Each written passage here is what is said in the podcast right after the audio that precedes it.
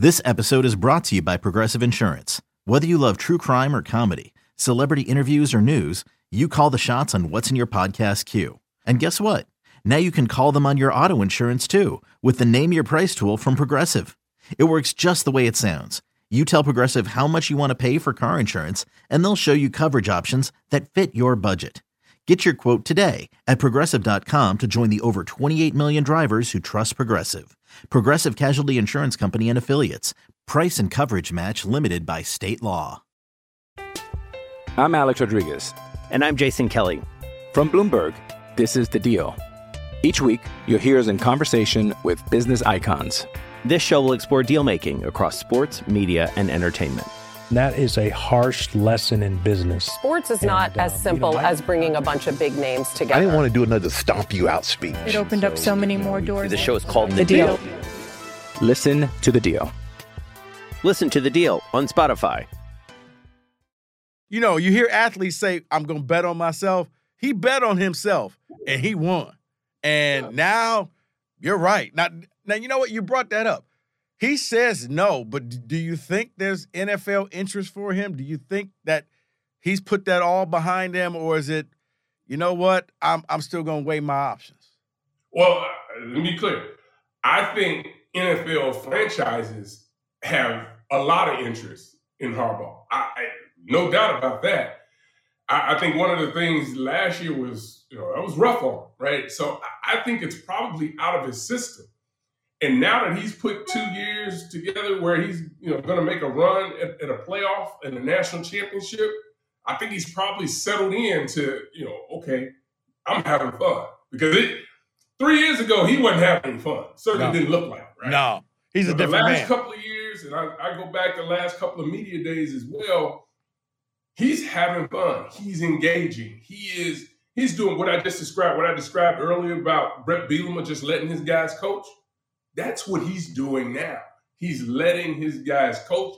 He only steps in when he needs to. And Mhm. you know, when you look at, it's about coaching the coaches. You got to do that but it's about you know being able to to be able to walk around, be able to touch every player, and be able to press all the right buttons. And and that's what he's doing. I mean, it, it's amazing that you can go from well, we need to run him out of town to now.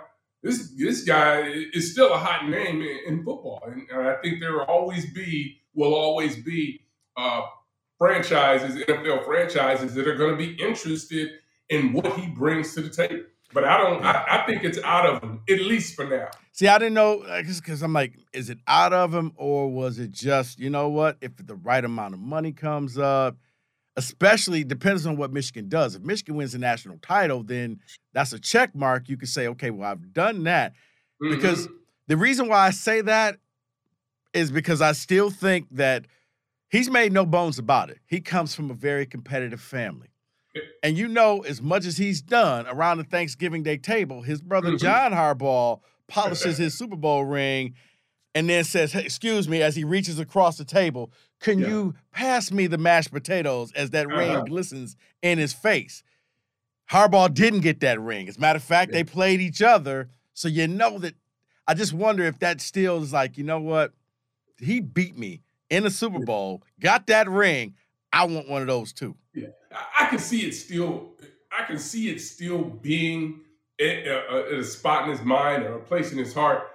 But I think he's got things rolling right now in Michigan, and it would it'd probably be a different thing if they didn't have the success they had Right. this year.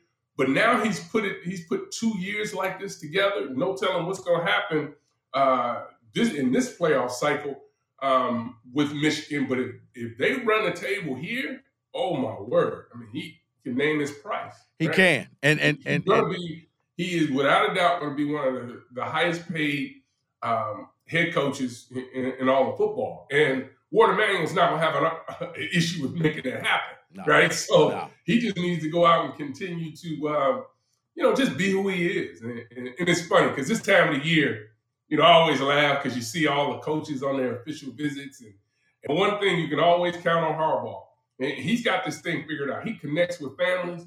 But have you noticed that he makes sure he always takes his shoes off when he walks in everybody else's house? Some people don't do that. It's the little things now. It's the little things Well, that, you- that I pay attention to But I'm gonna tell you, you're not gonna find Harbaugh in anybody's house with his shoes on. I'm Alex Rodriguez. And I'm Jason Kelly. From Bloomberg, this is The Deal. Each week, you'll hear us in conversation with business icons. This show will explore deal making across sports, media, and entertainment. That is a harsh lesson in business. Sports is not And, as um, simple you know, I- as bringing a bunch of big names together. I didn't want to do another stomp you out speech. It opened up so many more doors. The show is called The Deal. Listen to The Deal. Listen to the deal on Spotify. Not anymore. I'm Right. sure you've heard that story, right? When he walked in Uh-huh. with cleats. Yeah. And and mama was like, Oh no, you not. And right, he learned he learned his lesson. It Now- take for one time, right? Right. Time.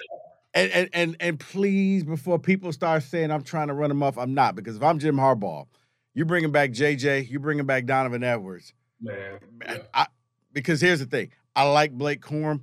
I think Edwards could be even better. I think Edwards may actually get his way into New York on the Heisman ballot if he continues. He stays healthy and he keeps doing what he's doing.